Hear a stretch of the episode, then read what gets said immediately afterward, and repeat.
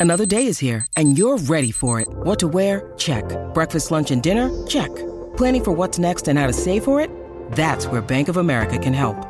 For your financial to-dos, Bank of America has experts ready to help get you closer to your goals. Get started at one of our local financial centers or 24-7 in our mobile banking app. Find a location near you at bankofamerica.com slash talk to us. What would you like the power to do? Mobile banking requires downloading the app and is only available for select devices. Message and data rates may apply. Bank of America and a member FDIC. Frankie McKay, uh, cricket commentator extraordinaire, a pretty fine cricket player herself, joins the show. G'day, Frankie. How you doing?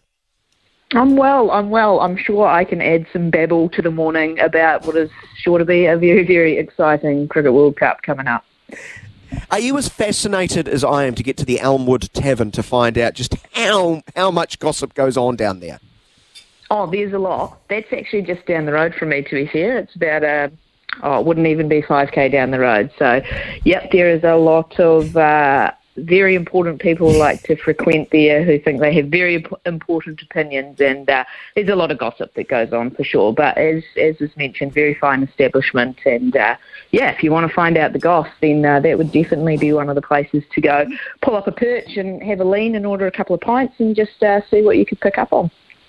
Well, we will reach out to Rugby Australia to see if they have any of those old mics that they shoved in the chair um, at the uh, the Sydney Hotel all those years ago. We'll send them to you, and you can install them for us. But let's get back to some sort of sense and sensibility. Let's show the full face of the uh, the blade, shall we? Let's talk some cricket.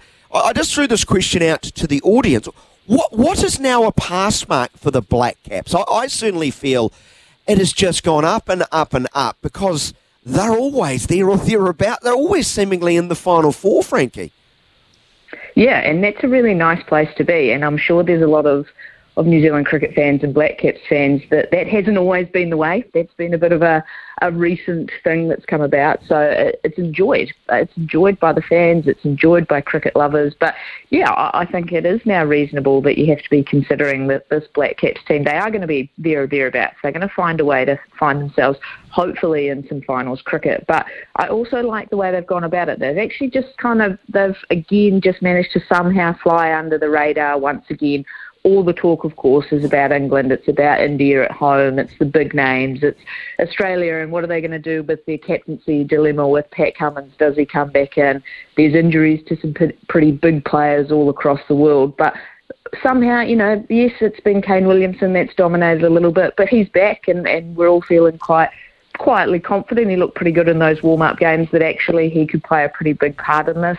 You know, Trent Boult back in the side as well. And and we've just kind of done our job. We just kind of cruised along and, and played some good cricket along the way and haven't made too many waves. And I actually think that's how this New Zealand team likes to play it. I've been really impressed in the, the couple of warm up games. I know you have to take them with a grain of salt, and, and teams are trying different combinations, and it's not quite at that peak intensity of, of what a World Cup game will be. But I really like it. I like that there were contributions across the board. I, I like that bowlers had some good days out, the batters had some good days out. I actually think you look at it and there's competition for places. You're not just looking and saying, well, that's the 11 we, we're going to have to pick and we're going to have to roll with them. And if we get an injury or two, oh, oh, it looks it looks pretty dire.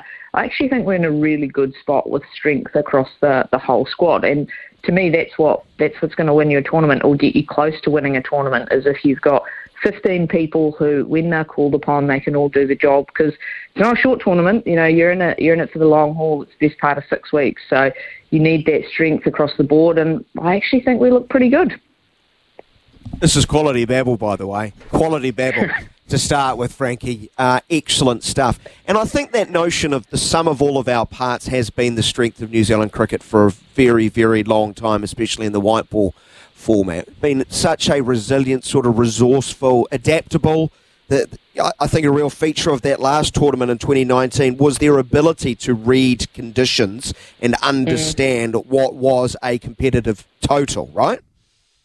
Yeah, absolutely. And it's it's just finding a way. It doesn't necessarily have to be doesn't have to be pretty. It doesn't have to be overly exciting at times. I mean, I think back to last World Cup and it was you know, one of the big moments was Colin de Grandhomme going at what two and a bit and over for his 10 over spell. And that's not glamorous. That's just getting in and, and getting the job done. And I, I think we've got a few cricketers who, who are like that, to be honest. You know, yes, we're going to we're going to spend a lot of time. There's going to be a lot of column inches on your, your Shubman Gills and your Virat Kohlis and Rohit Sharma. And there's some big names. There's some big players and some genuine superstars. But you know, Trent Boult, he is one of the best white ball bowlers in the world. Matt Henry as well, he's top 10, and you basically never hear about him. So straight away, we're pretty well served then.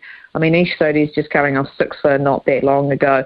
Mitchell Santner, he is a cricketer who just finds a way to get get the job done. He's not flashy, he's not necessarily overly exciting, but his record in white ball cricket is is just phenomenal. Then you put in there is a little bit of X factor in there. I mean, Daryl Mitchell has been fantastic. You think of a, a, Glenn Phillips as well. He's someone who can just turn a game on its head. And then you've got Conway, Williamson, Young at the top of the order. And that's probably your most settled, cool, calm and collected top order you could possibly ask for. And, and you just start thinking when you, you put that together, you put a good brains trust together, you put some pretty experienced cricketers, there's there's a good chunk of this group who they know it's very very likely to be their last one day World Cup.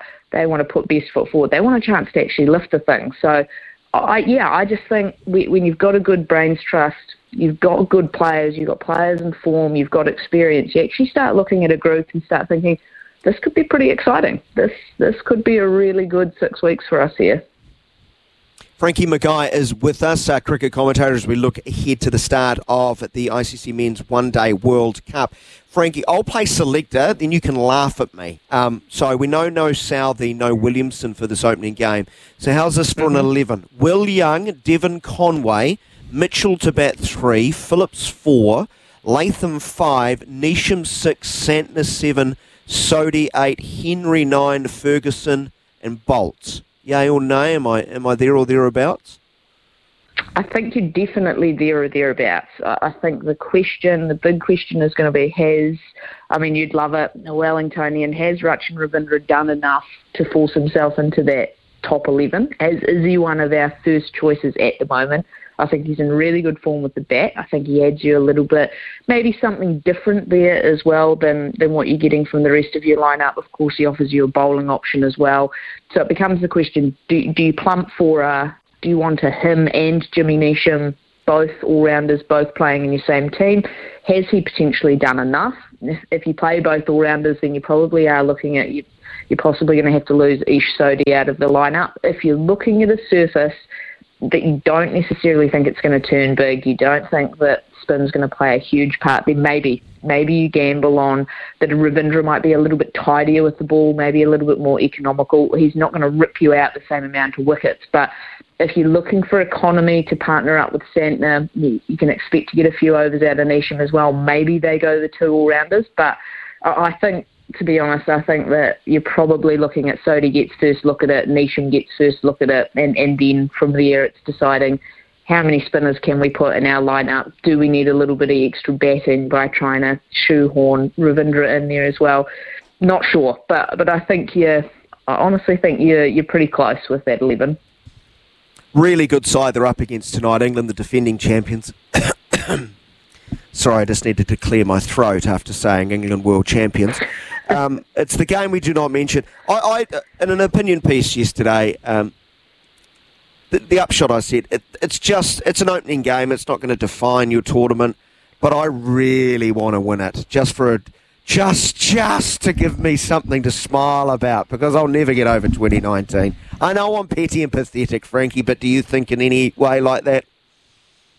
Well, I think if you ask those players who were involved that day and that coaching staff who were there, I think they'd follow you. I think they'd say there's actually no getting over that game ever. You maybe make your peace with it somewhat, but I think that's a game that you know, there's there's going to be some players probably in 20 years' time who wake up in a cold sweat remembering some of those moments. So, you know, as a as a spectator, that's probably one of the greatest spectacles you've seen in in one day cricket. But yeah, it's it's a game that, that will be remembered. I think it's a game that, yeah, there's there's some pretty negative memories that come with it as well. I remember watching it sleep deprived, just couldn't actually believe what I was seeing. So yeah, you know, of course we want to beat England. Of course we want to start a World Cup like that. I think as well, you look at our look at the rest of our draw, and then the next games Netherlands, Bangladesh, Afghanistan, the next three. So if you win this England game and you go 4 and 0 to start your tournament off, realistically, six wins probably gets you in that top four. And it really takes the pressure off. You know, the, the middle chunk of that tournament for us is the, is the real tough stuff. India, Australia, South Africa, Pakistan. If you can go into those games 4 and 0, all of a sudden you're looking really good to get in that top four. You take the pressure off completely, and, and that's where you can do some really special stuff. So, uh, yeah, I'd love it. I would love it if we could get up and win it. I think it gets rid of a, a couple of those 2019 memories, perhaps. Uh, I think it puts a little bit of pressure back on the defending champs. Uh, I don't necessarily think that the conditions will suit England down to a T. I think if the you just get flat wickets the whole time. I think it will. There's so much talk about the 2019 about the scores were going to be 300, 350, maybe it was going to be 400 was scored pretty regularly. There's been a little bit of chat with that as well around this World Cup. I think the, the warm-up games have shown that some pretty big scores can be made, but I just think World Cup pressure comes into it. I, I think when you if it was just normal bilateral series, then yeah, perhaps those scores would be around 350. I think that would play into England's hands. But when you get into World Cup time, it, it just all gets a little bit, everyone gets a little bit tight, everyone gets a little bit tense, everything gets gets a bit closer. And I think that plays into the Black Caps' hands. I think we've got better spinners than them. I think we potentially have got batters that play the spinning ball a little bit better than them.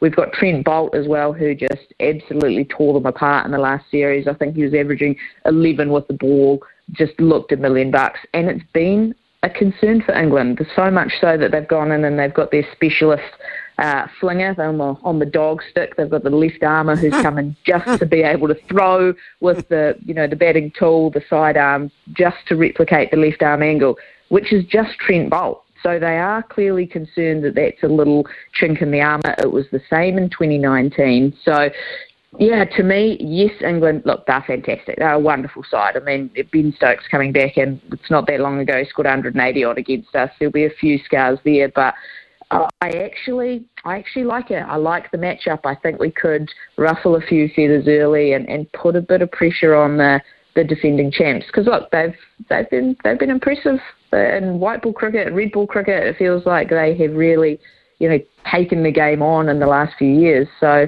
if you can ruffle a few feathers, get a little bit of doubt in the back of the mind, then maybe it's, uh, it, it won't all be smooth sailing for the defending champs. It's really six teams vying for four spots. So I know I'm not going to get any Christmas cards now from Sri Lankan, Bangladesh, Afghanistan, and Netherlands fans. That that's okay, but but I think one side that's a real rise is South Africa. The the way they seemingly have got their batting sorted out, both at the top and the end, they're, they're going to be really dangerous. And you know, they're a, I think they're a welcome addition because they they didn't look at it four years ago, did they? So is it six into four spots? Yeah, yep, I think it is. Realistically, I I think you know, Sri Lanka they were the they were the star team of the the qualifiers to get into the tournament. I think they played outstanding cricket, but you know they've got no runs coming from their skipper at the moment, so that starts to cause a few problems already. The drums are beating pretty loud that he needs to be out of the 11, and that's the last thing you want come World Cup time is questions around your your captain's selection and the lineup. It just becomes disruptive, and their best player's not there. Wanindu Hasaranga, he's he's injured, yeah. he's not going to feature. So straight away you think, well, you know, they were maybe a little bit of a, an outside chance, a little bit of a smoky to get in that top four. I think that's that's gone with their star player not there. I think that that changes things. The Netherlands, Bangladesh, Afghanistan, I think it's a little bit the same. They're almost just there to ruin people's tournaments. I mean, the the little bit of concern. I have yeah. Bangladesh, Afghanistan. We played both of them in Chennai, and that is the ground that's going to spin the most. That is traditionally the ground that, if it's going to turn square anywhere, it is Chennai, and that that gives you a little bit of concern. So. If I'm sitting here thinking that about, you know, we're one of the best teams in the world, I'm sure there's a few little concerns from the other teams as well, just how they're going to play a, a Bangladesh, you know, Shakib Al Hasan. Uh, you, you talk about especially Afghanistan, the trio of Rashid Khan, Mujib, and Noor Ahmed, the left arm wrist spinner any one of those three could pick up five wickets on a day, win the game just on their own back. So you put three of them in a lineup together on a surface that's going to spin. They'll they'll tip someone up. Don't you worry. We just don't want it to be us. So yeah, for me, I think it's those those bottom four teams. They're always a chance. That's the beauty with cricket. You're always a chance. But I think their best chance is just come the back end of the the tournament is is ruining someone's chances. You know, you talk about six teams going into four one of those six teams will slip up against one of those bottom four, and that could be the difference between semi-finals or, or going home early. You're probably right, Frankie. Hopefully, we can uh, chat uh, again regularly throughout the tournament. Thanks so much. A plus babble. Go enjoy your day. Sounds good to me. Have a good one.